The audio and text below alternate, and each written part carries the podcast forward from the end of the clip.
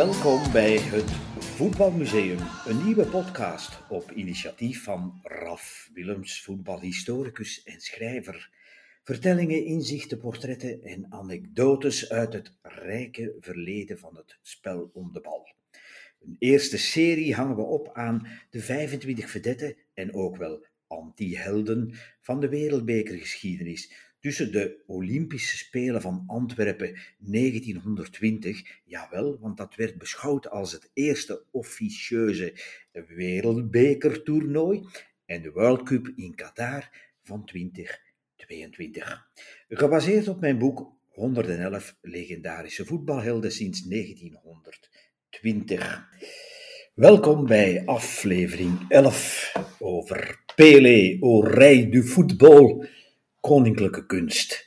Met als referentiewedstrijd Brazilië-Italië 4-1 de finale van de Wereldbeker in Mexico op 21 juni 1970. Pelé. Hij zwaaide in 1970 als een zonnegod met de Jules Rimet Cup, zo werd die wereldbeker toen genoemd, naar het feestende Aztekenstadion in Mexico City. Tijdens dit WK gaf hij het voetbal een visioen, schonk hij het een nieuw scheppingsverhaal. De vierde goudgele goal in de finale tegen Italië werd geboren uit een negen passendans, waarna Pelé de bal blindelings opzij legde en Carlos Alberto diagonaal rechts scoorde. Reliquieën uit het voetbalmuseum der schone kunsten. Black was beautiful en palmde de mensheid voor zich in. I Have a Dream, de in 1968 in droefheid gesmoorde droom van Martin Luther King, werd twee jaar later door de lachende Pelé aan de wereld geopenbaard. Die lachende Pelé stond voor de hoop van de gekleurde wereldgemeenschap. Orij de voetbal, de koning van het voetbal, pronkte als eerste zwarte mens op chique Amerikaanse magazines en de wereldleiders schoven aan om met hem op de foto te mogen. Mexico 70 was een groot Braziliaans carnavalbal geweest. De Seleção Canarinha joeg orgastische twinkelingen door het dansende publiek. Tsjechoslowaken 4-1, Engelsen 1-0, Roemenen 3-2, Peruanen 4-2, Uruguayanen 3-1 en Italianen 4-1 staarden verblind naar de geel-groene goudhaantjes. Het meest gracieuze elftal aller tijden koppelde techniek aan snelheid van uitvoering en stuurde voortdurend zes spelers de vuurlijn in. Gerson, Rivellino, Tostao, Jairzinho, Carlos Alberto en Pele.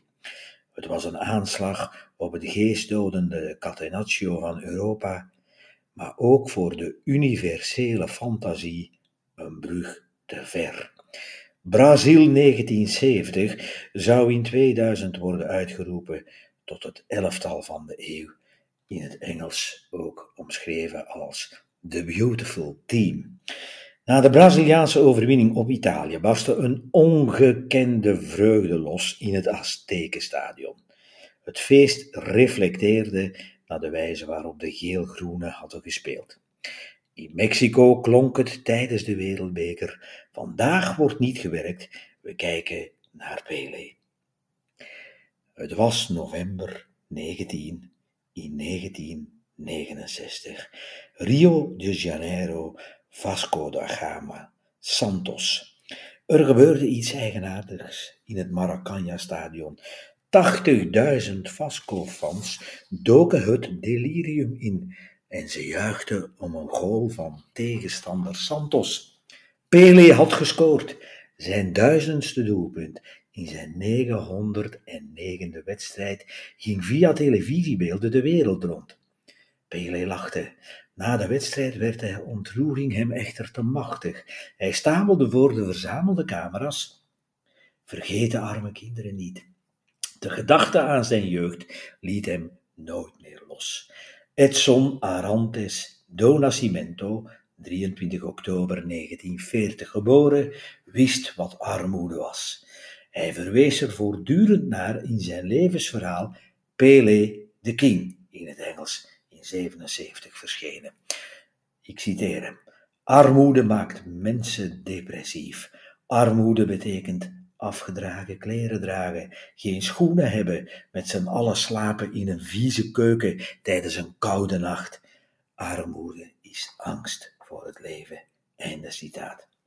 Intussen was Pelé de rijkste voetballer uit de geschiedenis geworden. De Braziliaanse regering riep hem in de vroege jaren 60 uit tot nationaal erfgoed.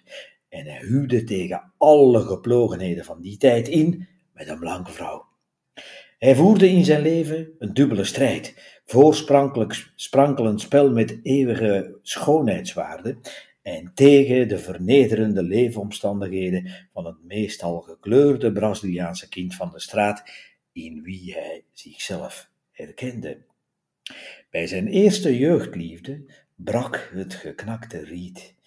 Hij vertelde aan de lezers van Pele My Life, een van de vele boeken over hem, hoe de vader van het blanke meisje haar een uitbrander gaf, omdat ze met hem omging. Ik citeer Pele. Wat wil je met die negrino? Vroeg de vader aan het meisje. Het was de eerste keer dat ik geconfronteerd werd met racisme en het was chockerend. Haar vader pakte haar bij de arm en legde haar over de knie. Iedereen keek toe en deed niets. Vervolgens rende ik naar huis en barstte in huilen uit. Einde citaat. Pele won in het voetbal en verloor van de corruptie. Hij bereikte zijn hoogtepunt in 1970, dus tijdens die wereldbeker van Mexico. Het was tijdens dat uh, toernooi liever dat hij het voetbal dat visioen schonk, dat nieuwe scheppingsverhaal, zoals eerder gezegd. Met drie bovennatuurlijke bewegingen die tot vandaag de verbeelding beroeren. Zijn legendarische loop van ruim 50 meter stierf naast het doel van de Tsjechoslowaakse keeper Ivo Victor, maar leeft in de herinnering voort als wereldgoal. Zijn kopbal dwong Gordon Banks tot de intussen in de schilderkunst opgenomen save van de eeuw, een doek met als titel Save of the Century. En het hoogtepunt van de finale tegen Italië, de vierde gele goal dus, ontstond uit die sierlijke samba van het hele Braziliaanse beautiful team. Pele legde de bal puur op gevoel opzij voor de inkomende rechtsachter Carlos Alberto. En die scoorde met een zuivere diagonale schuiver 4-1. Daarmee was de cirkel rond. In 58 op de Wereldbeker moest Pele nog opboksen tegen de racistische vooroordelen van de Braziliaanse voetbalbond, die een blank elftal voor ogen had.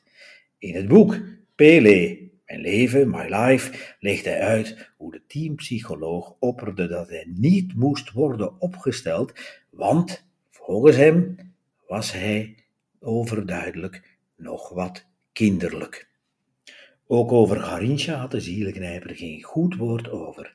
Na een slappe WK-aanloop in de eerste twee wedstrijden kwamen Pele, Garincha, Jalmas Santos en Vava, de zogenaamde zwarte aanwezigheid rond spelmaker Didi, versterken. Pele maakte tegen Wales het mooiste doelpunt van het WK. Balletje over de defensiegordel wiepen om de eigen as draaien en vrij voor de keeper uit de lucht. Binnenknallen, 17 jaar ouder was hij niet. In Orij, of de koning, bewierookte Nelson Rodriguez, de invloedrijkste voetbalschrijver van Brazilië, het 17-jarige wonderkind. Met Garincha dribbelde hij, dribbelde hij favoriet Frankrijk in de halve finale 5-2, drie goals, en Duitsland-Zweden finale 5-2, twee goals beroep. De goddelijke Canaries waren geboren. Hun swingende gekleurde voetbaldans gaf een verblindende glans aan het wereldvoetbal. Edson Arantes do Nascimento beleefde zijn jeugd dus in een arm godsdienstig gezin. Hij beoefende blote voetenvoetbal, begreep de betekenis van op de grond te moeten slapen en van het hongergevoel. Over hem gold het gezegde: er is maar één Pele in de wereld die de aarde kent waar hij is geboren. Zijn vader Don Dino voetbalde zeer tegen de zin van zijn moeder in om de broden. Een zware knieblessure verhinderde Don Dino's doorbraak op het hoogste niveau. Hij ontfermde zich over zijn zoon en peperde hem de meest on-Braziliaanse basisregel in. Hou het simpel. En vervolgens ook, leer alles met de bal. Dan kwam hij onder de vleugels van de vermaarde coach Valdemar de Brito, die het technisch en tactisch vermogen van de jonge Pelé verfijnde en hem de bicicleta bijbracht, het Braziliaanse voetbalmoment bij uitstek.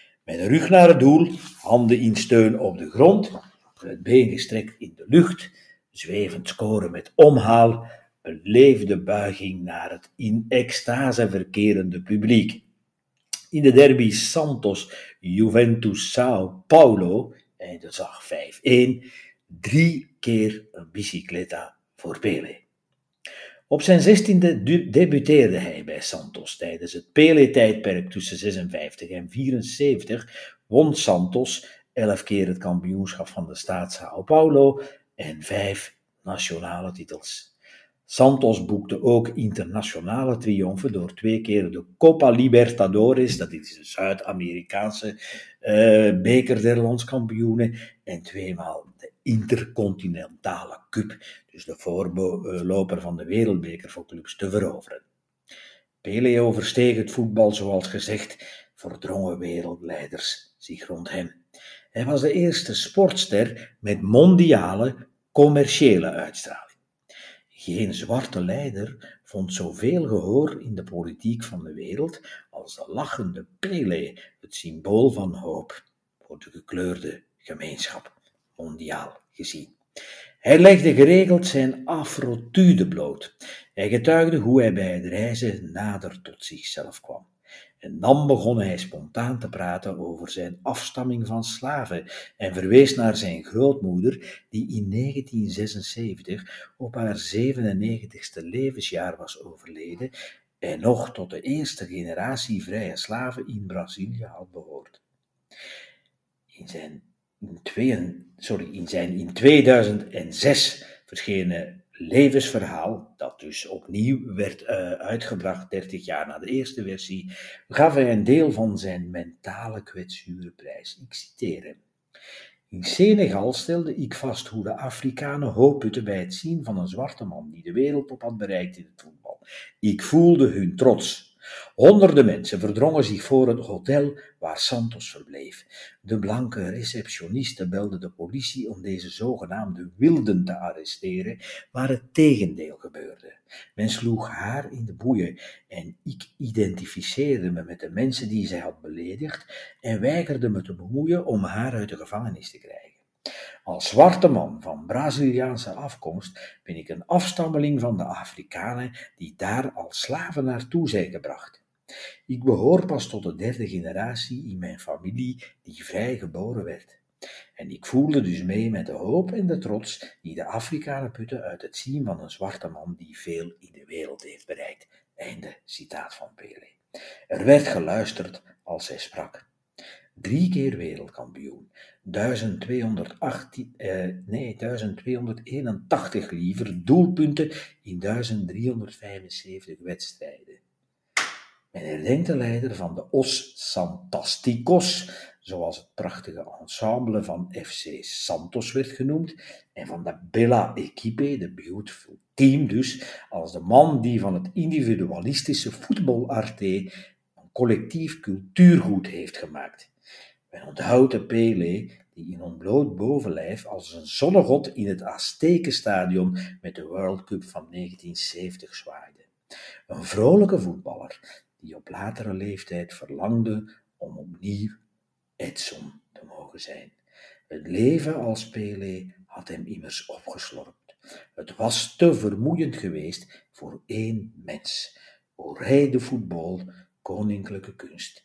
Pele, met FC Santos won hij liefst 20 prijzen, waaronder vijf keer het kampioenschap van Brazilië, twee keer de Wereldbeker en twee keer de Copa Libertadores. Met New York Cosmos werd hij kampioen van de Verenigde Staten en met de nationale ploeg van Brazilië wereldkampioen in 58, 62 en 70. Interessant gegeven. De Ballon d'Or alternatieven zo wordt de Ballon d'Or genoemd. Met terugblikkende kracht won hij liefst zeven keer. Dat betekent De Ballon d'Or was gedurende vele jaren alleen van toepassing voor, op de beste Europese voetballer. Dat is nu veranderd en het uh, tijdschrift France Football dat hem uitreikt, heeft gekeken naar wie zou de beste voetballer van uh, die jaargang geweest zijn voor ons. en dan kwam dus Pele liefst zeven keer als winnaar uit de bus. In 58, 59, 60, 61, 63, 64 en 70 was hij de beste speler van de planeet dus. Hij werd geboren op 23 oktober 1940. En dit was aflevering 11.